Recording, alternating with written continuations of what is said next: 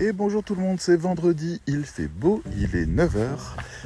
Et aujourd'hui, ça va être un numéro un peu spécial puisque je vais avoir l'occasion de traiter le deuxième sujet de notre concours anniversaire où il y avait toute une série de lots à gagner et où Linda a gagné le, le droit de choisir le sujet d'un podcast. Alors ça a un petit peu traîné, hein, j'en ai conscience. J'attendais euh, peut-être euh, un, moment, une accalmie dans, ma vie ou dans les sujets que j'avais envie de traiter pour pouvoir me concentrer sur celui-là. Voilà, c'est l'occasion. Le sujet, en fait, est assez intéressant et je vais voir ce que je peux apporter. Euh, c'est des choses que j'ai déjà vues, que j'entends souvent, qui sont des vraies inquiétudes. Alors il se peut que je brosse un petit peu large autour du sujet. Le sujet c'est introversion et rédaction web. Comment séduire quand on est timide? Parce que oui, c'est une vraie question.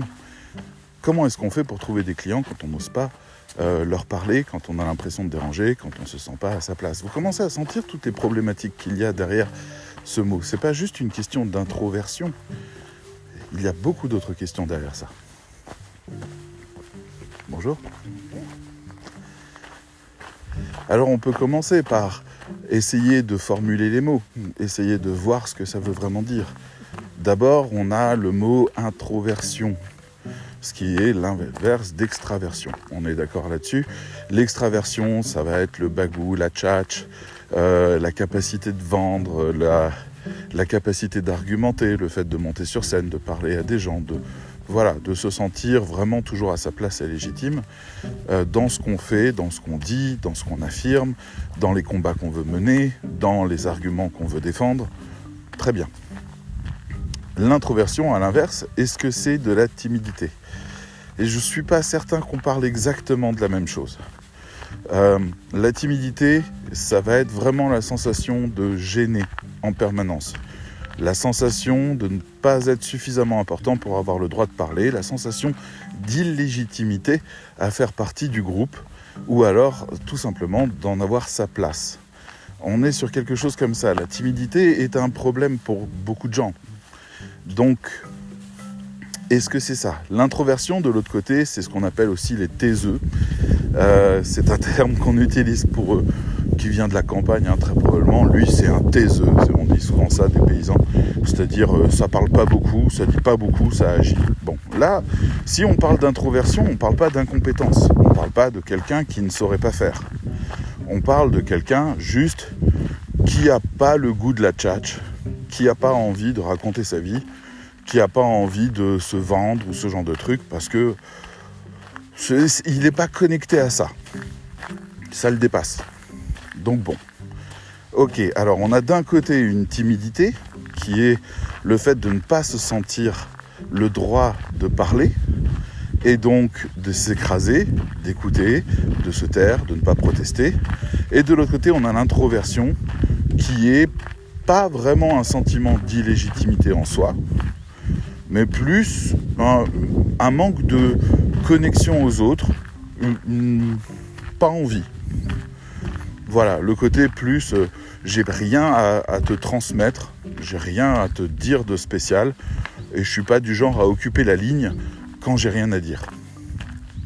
Oh là, Oli a repéré une biche, elle est partie, je sais pas si je vais la revoir. Au revoir. C'est incroyable, c'est quoi ça? C'est un. Ah non, c'est un chien je, sais pas, c'est énorme. Bref, si vous m'entendez crier à un moment donné, c'est que j'aurais réussi à uploader euh, ce podcast malgré mes blessures graves. Bref, euh, donc voilà, mais c'est ces deux problématiques que j'estime différentes. Mais dans le métier de rédacteur web, est-ce qu'il y en a l'une des deux qui est, euh, qui est problématique en soi, qui, qui va, peut être un blocage? L'introversion, pour commencer par elle, c'est pas vraiment un problème. J'ai déjà travaillé avec des rédacteurs web introvertis. C'est des gens que j'aime bien parce qu'ils sont droits au but, très clairs. Ils demandent les choses dont ils ont besoin, pas de blabla, pas de temps perdu. Je me souviens que à l'origine, dans ces romantiques, on était une équipe et je voulais monter un petit peu une espèce de, sentiment d'équipe. Donc je leur avais dit, voilà, on va faire des lives ensemble. C'était il y a 5-6 ans. Qu'est-ce qu'il fait?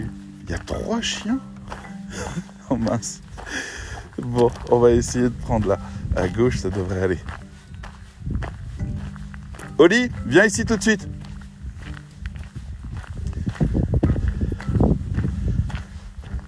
Y a un chemin normalement là qui devrait partir. Je sais pas si je l'ai raté ou pas. Non, je crois que je le vois. Euh, ouais, c'est ça. On va prendre par là, nous. Voilà. Allez hop, directos dans la forêt. Alors oui, euh, il y avait, euh, j'avais envie de monter ce rendez-vous avec les rédacteurs. J'avais envie qu'on se voit, j'avais envie qu'on se parle, j'avais envie qu'on apprenne à se connaître. À l'époque, je connaissais très bien les gens. On avait Aude, on avait Fanny, on avait Fabrice. Il y, avait beaucoup de gens qui étaient là. On était 8-9 et je les trouvais vraiment très qualitatifs comme personnes, très très agréable et, et je m'étais dit on devrait faire des connexions horizontales aussi ils ne devraient pas tous s'intéresser à ce que moi je veux et avoir un rapport privilégié avec moi ils devraient aussi avoir des rapports avec eux entre eux des rapports privilégiés de la même manière donc j'ai voulu mettre ça en place et en fait bon il y en avait deux trois qui disaient ah bon ok je vais bien prendre une heure là-dessus parce que c'est ok et puis il y en a un il m'a dit David j'ai pas le temps pour ces conneries c'était Fabrice dont je parle de temps en temps, parce qu'il m'a beaucoup apporté, il m'a beaucoup appris. Et lui, c'était une forme d'introverti.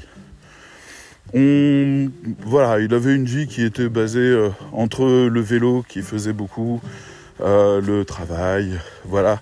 Il, il travaillait beaucoup, c'était impressionnant. Il faisait énormément de textes par mois. Il gagnait, je sais plus, il m'avait dit une fois 3000 euros net, un truc comme ça. Il était bien, quoi. Et euh, je l'avais recruté sur une plateforme à l'époque où il travaillait à plein régime au point qu'il avait les félicitations de la plateforme et un rapport particulier avec eux. Et, et donc, voilà, pour lui, le fait de faire des réunions, c'était de la perte de temps. Et moi, je me sentais très gêné de leur demander du temps, sachant qu'ils étaient freelance. C'est comme si je leur volais du temps de travail. Donc, j'étais pas à l'aise.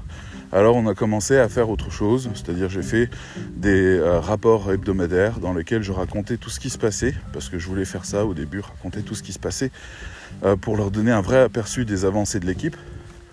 Je l'ai fait par écrit, euh, j'ai dû les obliger à mettre un commentaire en disant vous devez mettre un commentaire pour qu'il commence à y avoir un petit peu de dialogue. Voilà, on n'a pas vraiment réussi à bâtir beaucoup plus loin que ça, c'est resté très vertical, c'est-à-dire j'avais un très bon rapport avec chacun d'eux, mais entre eux, voilà. C'était vraiment les limites du freelancing. On était sur quelque chose qui disait euh, tu, euh, tu es un client, tu es un client. Je vais pas venir euh, intégrer tout ça, euh, tu es un client. Euh, je sais que c'était avec le recul, je sais que c'était une question de profil, c'est-à-dire que d'autres adorerait ça.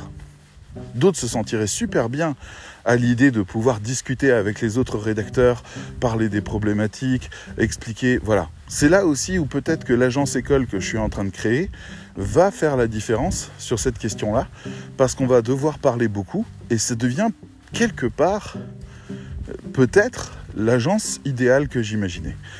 Mais en tout cas, voilà l'introverti qui était Fabrice. Je lui passais des commandes, il me posait des questions, il complétait le briefing, je validais son briefing, et let's go. Et il me livrait tout, j'envoyais tout au client, le client était ravi, point. Et c'était comme ça que Fabrice voulait vivre sa vie. C'était pas un timide, c'était quelqu'un de très euh, clair sur ce qu'il voulait, très franc, très posé. Voilà, je veux ça, je veux ça. C'était un taiseux. Et c'était bien. On a travaillé plusieurs années ensemble comme ça, et j'en sais assez peu finalement sur sa vie. un jour il est parti, il a dit j'ai trouvé un salariat, merci pour tout, euh, c'était super, salut. et puis il est parti. Et, c'est sa vie, et c'est comme ça qu'il est. Donc, introverti pour moi, ça signifie euh, quelqu'un qui est, euh, qui va peut-être accorder beaucoup plus d'importance aux soins dans son travail qu'au blabla. Donc, c'est quelqu'un qui, dans certaines conditions, peut avoir un poste vraiment très bon enfin, il peut être très très bon dans certains postes, je reformule. Parce qu'il cumule des grandes qualités. Il a des inconvénients, ok, euh, c'est pas facile d'avoir euh, une discussion avec lui qui tienne plus de 5 minutes. Mais de l'autre côté, il a aussi énormément de qualités. Parce qu'il travaille vite, bien, il perd pas son temps, il expédie les choses, et à la fin, on a quelque chose de bien. C'est pas mal non plus. À vous de choisir. Ça, c'est très bien. Après, on a les timides. Les timides, c'est autre chose, c'est une autre danse. C'est des gens qui, de par même leur timidité, font des grosses boulettes. Et c'est là où c'est amusant. C'est-à-dire que pour ne pas être visible, pour s'effacer un peu, en fait, ils foutent la merde dans toute la production. Eh ouais. Donc, je, recommande aux gens de ne pas être timides, parce que c'est parce que un vrai problème. C'est un vrai problème quand on travaille en équipe, et le rédacteur web travaille toujours en équipe. Parce qu'il fait équipe avec son client. Il fait équipe avec la plateforme. Il fait équipe avec d'autres équipes. Il fait équipe avec d'autres métiers. C'est un métier d'équipe. Un rédacteur web tout seul, ça n'a pas de sens. Ça s'appelle un, auteur, un écrivain, un blogueur, ce que vous voulez, mais ce n'est pas un rédacteur web. Le rédacteur web est une fonction qui fait partie de process de fabrication. J'insiste beaucoup là-dessus parce que c'est pas clair pour les gens. Alors, est-ce qu'il faut être timide ou pas timide? J'ai envie de dire, vous n'avez pas vraiment le choix. Il va falloir être pas trop timide. Il va falloir vous dépasser si vous êtes très timide pour pouvoir réussir à travailler comme il faut avec les gens. Si vous voulez être vraiment timide, il va falloir que vous posiez aucun problème. Et pour poser aucun problème, il va falloir que vous vous assuriez en permanence de la qualité de ce que vous proposez et notamment il va falloir que vous vous intéressiez à ce que le client veut vraiment, ce que la commande veut vraiment dire, si elle est bien faite, mal faite, si elle fonctionne bien, si elle ne fonctionne pas. Il va falloir vous intéresser à ces choses-là, ce qui veut dire des interactions. Si vous ne les faites pas en disant Ah, il m'a donné un briefing, j'ai essayé de deviner ce qu'il a voulu me dire, j'ai fait un truc, j'espère que ça passe, vous foutez la merde. Et vous n'êtes pas un bon élément ça devient absurde. Vous voulez surtout pas foutre la merde. C'est ça, votre timidité. C'est le fait de vouloir être discret. Mais là, vous foutez la merde. Le client, il reçoit des textes, il dit, mais c'est pas du tout ce que je voulais. Oui, mais c'est ce que j'ai compris. Oui, mais pourquoi t'as pas demandé? Oh, j'ai pas osé. Au revoir.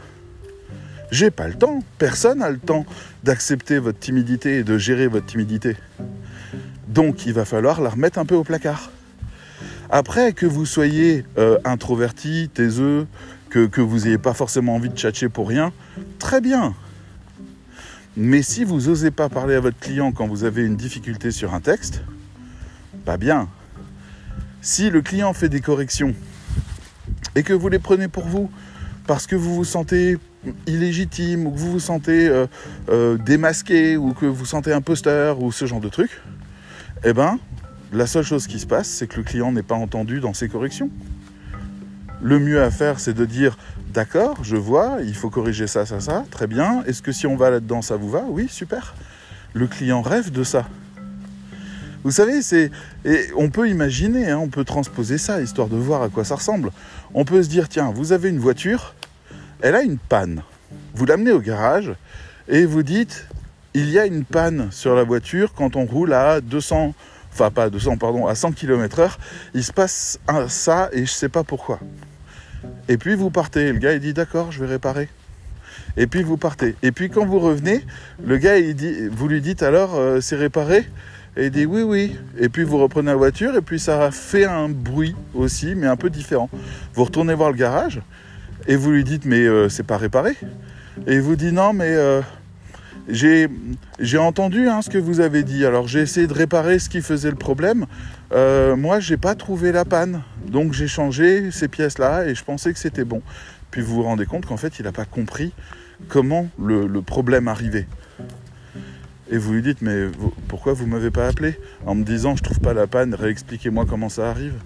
Oh, je voulais pas vous déranger. Comment vous le sentez? Ça vous va? C'est pas grave? C'est ok Donc voilà, ça devient vite handicapant. la timidité devient handicapante. Et puis, bon, bien sûr, on va aborder un autre chapitre. C'est bah, la prospection. Parce que c'est un peu ça la question qui est derrière aussi. Est-ce qu'un rédacteur web introverti ou un rédacteur web timide peuvent réussir à trouver des clients? Alors la réponse, elle est assez simple. Il n'y a pas 10 000 recettes pour trouver des clients. Il va falloir quand même que le client sache que vous existez. Donc, quelles sont les méthodes? Pour l'introverti, je m'inquiète pas trop. Il va vous faire une page claire, nette, précise, voici mes offres, voici mes tarifs, et il va envoyer ça éventuellement dans des mails de prospection. Il est pas blablateux, mais il n'est pas forcément timide non plus. Il est plus du genre à dire, bon, voilà, est-ce que vous avez besoin de, mes contenus J'ai déjà reçu ça. J'ai reçu un tableau un jour d'un gars qui disait Bonjour, je suis rédacteur web.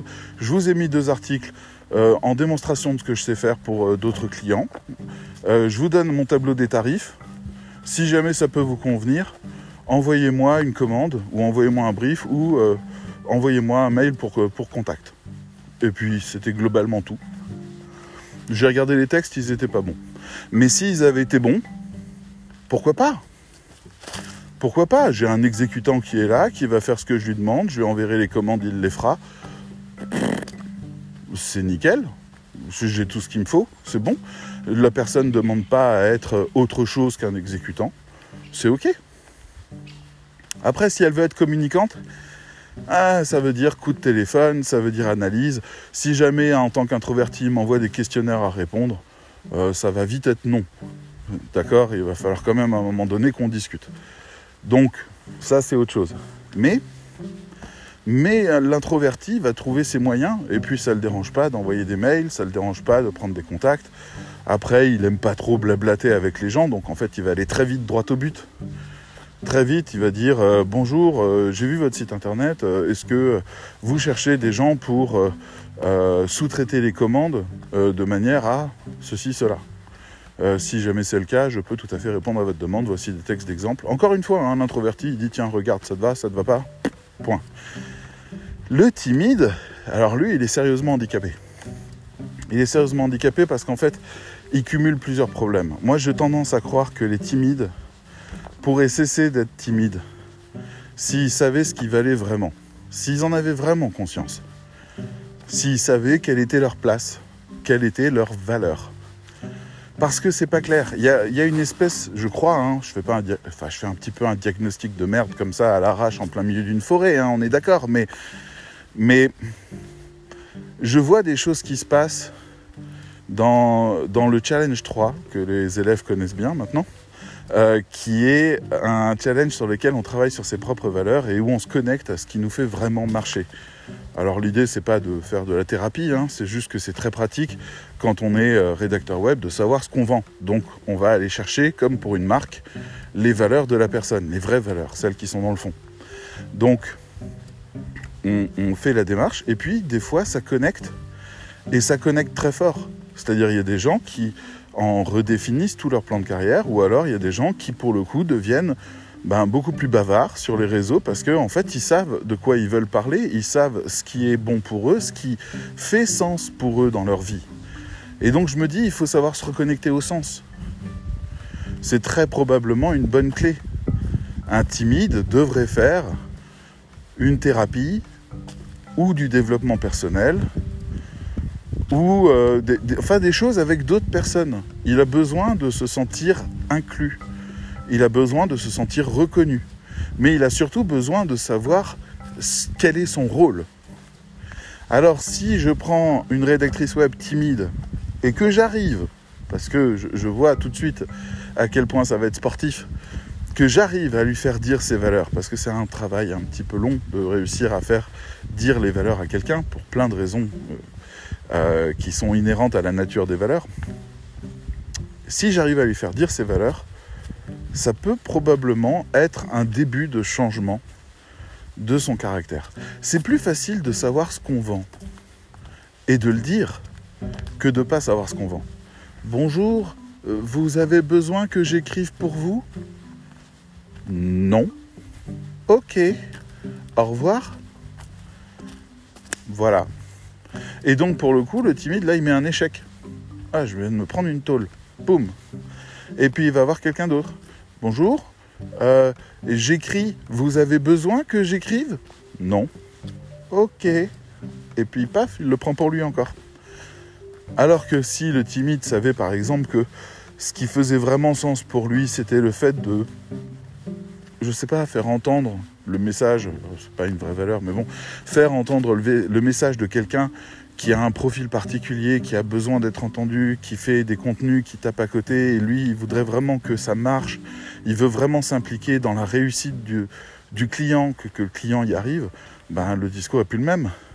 Bonjour, euh, je produis des contenus à forte valeur ajoutée qui pourraient permettre à votre marque d'être mieux comprise par vos clients afin de les fidéliser en forme de communauté autour de vous et de votre marque et de devenir des ambassadeurs. Est-ce que c'est quelque chose qui pourrait vous intéresser, qu'on développe une stratégie de, contenu et de communication basée sur le contenu dans les prochains temps? C'est quelque chose qui ne vous coûterait pas forcément cher et qui pourrait être très porteur à moyen terme et vous permettre aussi de développer une identité de marque. Ben ouais, ça je veux bien. Vas-y, parle-moi encore de ça. Continue, t'arrêtes pas. Ça change. C'est pas un échec ou une victoire, c'est juste une compréhension ou une incompréhension. Ce qui en devient aberrant quand on y réfléchit. Parce que, après tout, le rédacteur web, il est bien là pour que son client passe correctement son message. Et le rédacteur web ne s'applique pas à lui-même la même méthode. Et il n'est pas compris parce qu'il est trop timide. Ou alors, on a l'autre cas, le client qui lui est extraverti face à un client timide, enfin, face à un rédacteur timide et qui commence à négocier les tarifs. Oui, écoute, ma petite, hein, tu as quand même moins d'un an d'existence. Euh, tu vois bien, ça se trouve, il va y avoir plein de corrections. Euh, moi, j'ai pas forcément le temps pour ça. Euh, tes tarifs, c'est un peu les tarifs haut de gamme. Je vois pas trop ce qui te le permet. Euh, moi, je veux bien travailler avec toi. Hein, j'ai de la commande. Je veux dire, je peux te filer tout de suite 30 textes si tu veux. Ça te fait envie, 30 textes? Bah ouais, mais bon, tu fais moitié prix. Bon, Là, le timide, il va devoir apprendre par la fessée.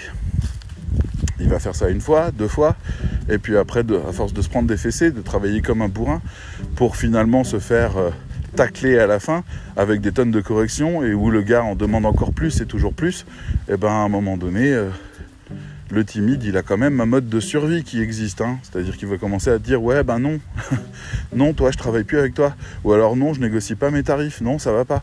On s'endurcit, mais c'est pas vraiment s'endurcir parce qu'on n'a pas souffert, c'est que on corrige le process. Dans notre tête, on corrige le process.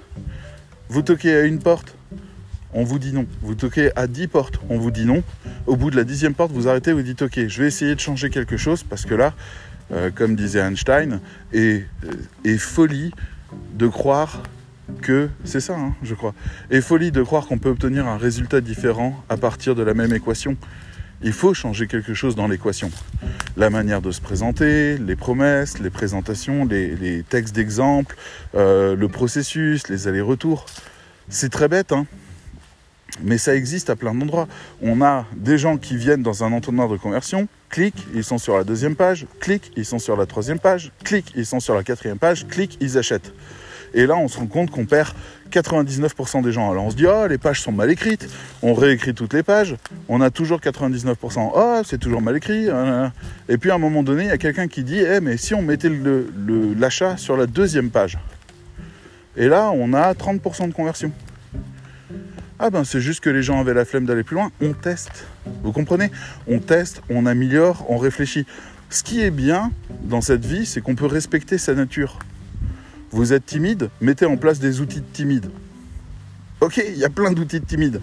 Vous prenez Notion par exemple, qui est ce, ce, cette nouvelle application absolument incroyable, tellement polyvalente qu'on peut faire ce qu'on veut avec. Elle a une fonction qui permet de créer une forme de site internet. C'est-à-dire il y a des pages qui peuvent être tourner en page publique avec toute leur arborescence, cliquable directement à partir d'un lien. Donc, les timides, allez-y. Vous écrivez qui vous êtes, ce que vous faites, votre expérience, votre CV, puis des textes d'exemple qui de toute façon ne seront pas référencés dans Google, donc vous pouvez y aller, avec les liens qui vont avec, donc le portfolio directement comme ça. Et puis quand vous avez quelqu'un qui voudrait, euh, qui, voudrait en savoir plus sur vous, eh ben, il clique là-dessus et il tombe sur un dossier complet de vous avec euh, des call to action, histoire de, de qui passe une commande, qui passe un premier essai, avec une offre, avec je sais pas, des trucs de timide, ça marche. Il n'y a pas besoin d'aller alpaguer les autres ou d'aller les déranger.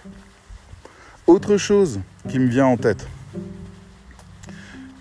Les timides sont des gens qui se trompent sur un point.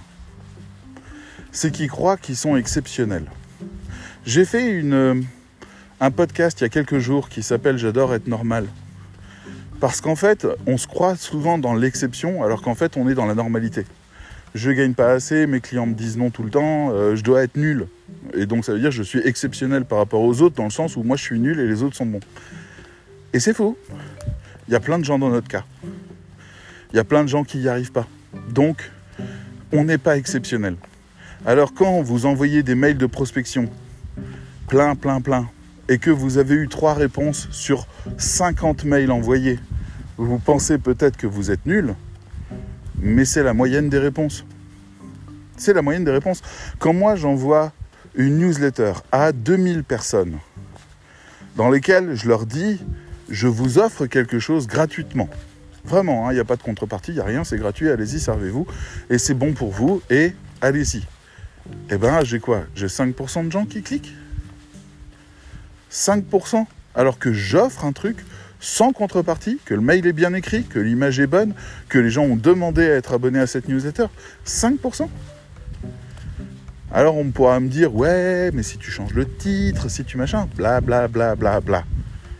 Un jour, j'avais lancé une newsletter qui tournait et j'en discutais avec quelqu'un, un spécialiste en marketing, et je lui disais, ouais, euh, j'ai pas beaucoup de monde, j'ai 400 personnes, et je suis un peu dégoûté parce qu'il n'y a que la moitié qui ouvre le mail et qui lit. Et il me dit 50% Je lui dis, bah ouais, 50% des gens cliquent sur le mail et lit. Et il me dit, c'est hallucinant comme chiffre. Comment tu fais pour faire 50% La moyenne, c'est 10. Ah bon?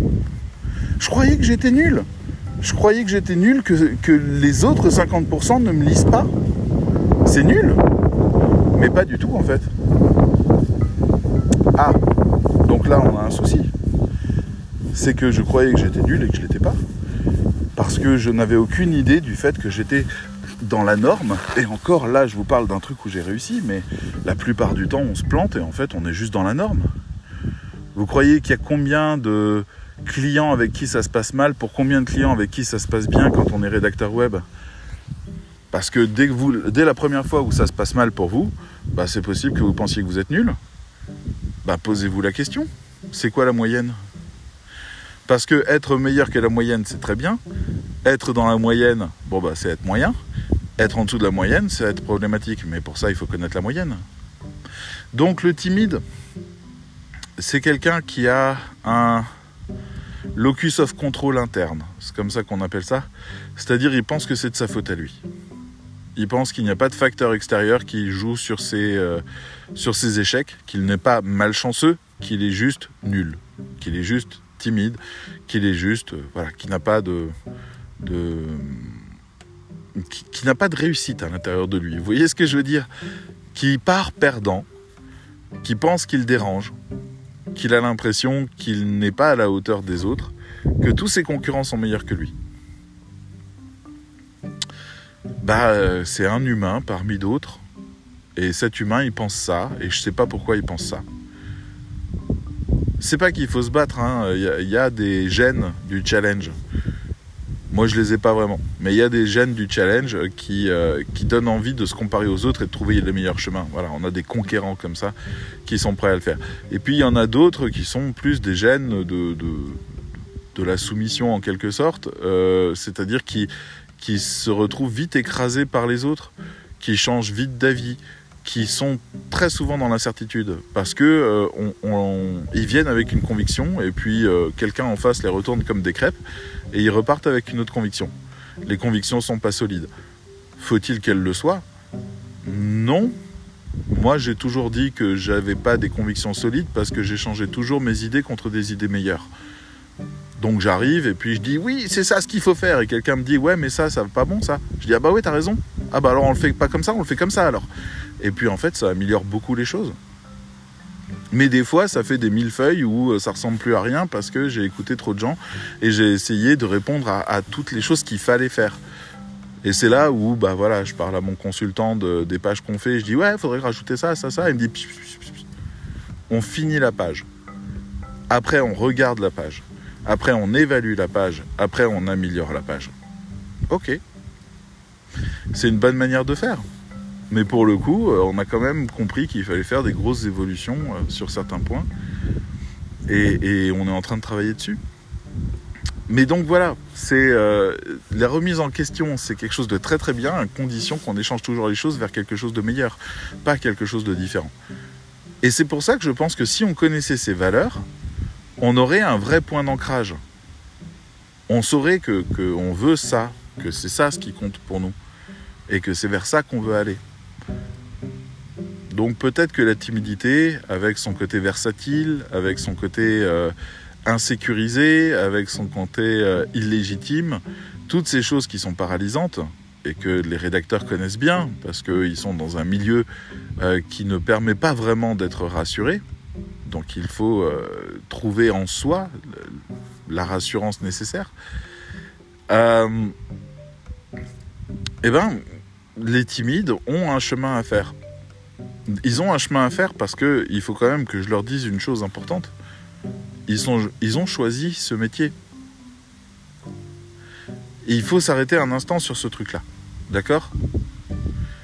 Euh, Si vous êtes en surpoids et pas du tout sportif, et que vous tombez amoureux ou amoureuse d'un ou une sportive, il faut savoir que si vous vous mettez avec cette personne et que vous fondez une famille, vous allez sans doute commencer à bouger votre cul. Il faut savoir ça. Il y a une contamination de la nature même de ce qui rentre dans votre vie. Donc si c'est un sportif, si c'est un cuisinier, si c'est un passionné de foot, si c'est un, amateur, un geek ou je sais pas, il faut savoir que voilà, vous aurez la montre connectée euh, un an après, c'est certain. Il faut que vous restiez ancré euh, sur le fait que, que le métier de rédacteur web vient vous proposer des choses qui vont vous bousculer et qui font partie d'un chemin initiatique qui vous amène à vous transformer. Donc vous allez évoluer au fur et à mesure des besoins nécessaires et vous allez faire des choses que vous n'avez jamais faites auparavant pour le bien de votre projet. Mais si vous êtes là et que vous êtes timide et que vous vous demandez comment vous allez vous en sortir, est-ce que vous êtes à la bonne place? Est-ce que c'est vraiment là que se trouve votre ikigai? Est-ce que c'est ce rôle-là que vous voulez tenir? C'est pour ça que vous devez trouver vos valeurs. Parce que vos valeurs répondront très bien à cette question-là. Elles définiront le rôle que vous voulez jouer dans le monde. À partir de ce moment-là, à vous de jouer. Mais oui, hier, il y avait une élève dans le challenge 1 où on travaillait sur, euh, bah, sur les, désirs professionnels, les trucs comme ça. Et il y avait une élève qui me disait Je débute, mon désir c'est de trouver des clients gentils qui comprennent que je débute et, euh, qui m'aident. Et pour ça, peut-être qu'il faudrait des débutants aussi. Et je lui ai répondu Des débutants qui, qui engagent des débutants? C'est bon ça pour les affaires? C'est une bonne idée? C'est ce que tu souhaites à ton client? Il débute et il va perdre son fric avec une débutante? Elle me dit ouais, c'est pas un cadeau. je dis non, c'est pas un vrai cadeau en fait. Le mieux, c'est que tu quelqu'un d'expérimenté qui vienne te voir et qui soit d'accord pour travailler avec toi.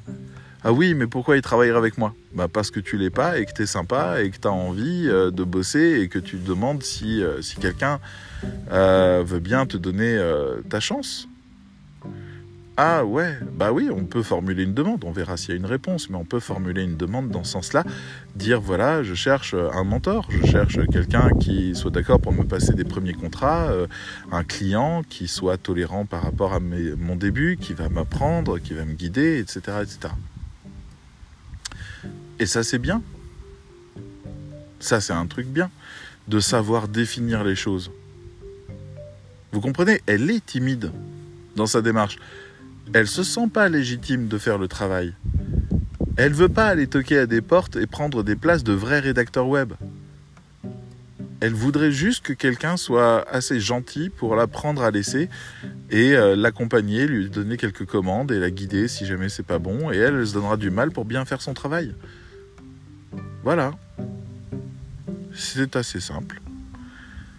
Et ça, c'est une réponse ben, d'une personne timide qui va gagner après, au fur et à mesure, en, confiance. Mais dans ce métier, je le redis, il y a des clients qui sont euh, alors, aucun client n'est compétent. Vraiment, hein. sauf si c'est un rédacteur web, aucun client n'est compétent. Ou un communicant, enfin quelqu'un qui maîtrise les, contenus. Aucun client n'est compétent, donc il doit vraiment essayer de rester à sa place de client. Mais il y a des clients, ils lisent vos textes et ils disent Mais vous êtes nul, mais en fait c'est pourri, mais en fait ça vaut rien, vous m'avez fait perdre mon temps, qu'est-ce que c'est que ça? Et là, il faut pas être timide. Parce que sinon, vous vous excusez et vous donnez le texte. Ce que des clients font, c'est leur stratégie pour réussir à avoir des textes gratuits qu'ils publient après. Donc, ça fait partie de la leçon. Hein. Quand il vous arrivera quelque chose, évaluez combien vous avez perdu et dites-vous que c'est le prix de la leçon que vous venez de payer. Si vous corrigez ça, vous gagnerez de l'argent après grâce à cet investissement qui est d'avoir perdu de l'argent en vous faisant avoir. Moi, je me suis fait avoir comme ça. J'avais euh, une vingtaine d'années. J'ai voulu acheter un autoradio euh, à quelqu'un et en fait, il m'a baladé, il m'a raconté des conneries, il m'a donné rendez-vous à un endroit. Je devais aller chez quelqu'un d'autre. J'ai toqué à la porte. Puis l'autre personne m'a dit Je te connais pas, je te filerai rien, salut. Et puis pas de numéro de téléphone de l'autre. Par contre, il s'était y avec mon argent. C'est douloureux encore quand j'y pense à ça. Mais ce que je peux vous dire, c'est que c'est arrivé une seule fois. J'ai payé 500 francs à l'époque. Euh, c'est quoi en équivalent euro? 75 euh, euros 75 euros. J'ai payé 500 francs à l'époque. J'ai pas osé protester. Je suis rentré chez moi. J'étais dégoûté. Et plus jamais de toute ma vie, je me suis fait avoir. Des fois, je me dis, la leçon à 500 francs, elle m'a peut-être sauvé de beaucoup de choses. C'est possible. Je suis devenu très méfiant à cause de ça. Et pour le coup, mes affaires, elles sont un peu béton maintenant. Donc c'est ça. C'est le principe d'apprentissage. Il ne faut pas tout fermer non plus. Il ne faut pas se cloisonner. Il ne faut pas tirer des grandes conclusions sur l'humanité. Mais il faut toujours savoir que sur 100 personnes, il y en a toujours 10 euh, qui sont pas vraiment bien intentionnés ou pas vraiment gentils. Mais que la très grande majorité sont des gens neutres, voire positifs, voire bienveillants. Euh, voilà. C'est tout à fait possible.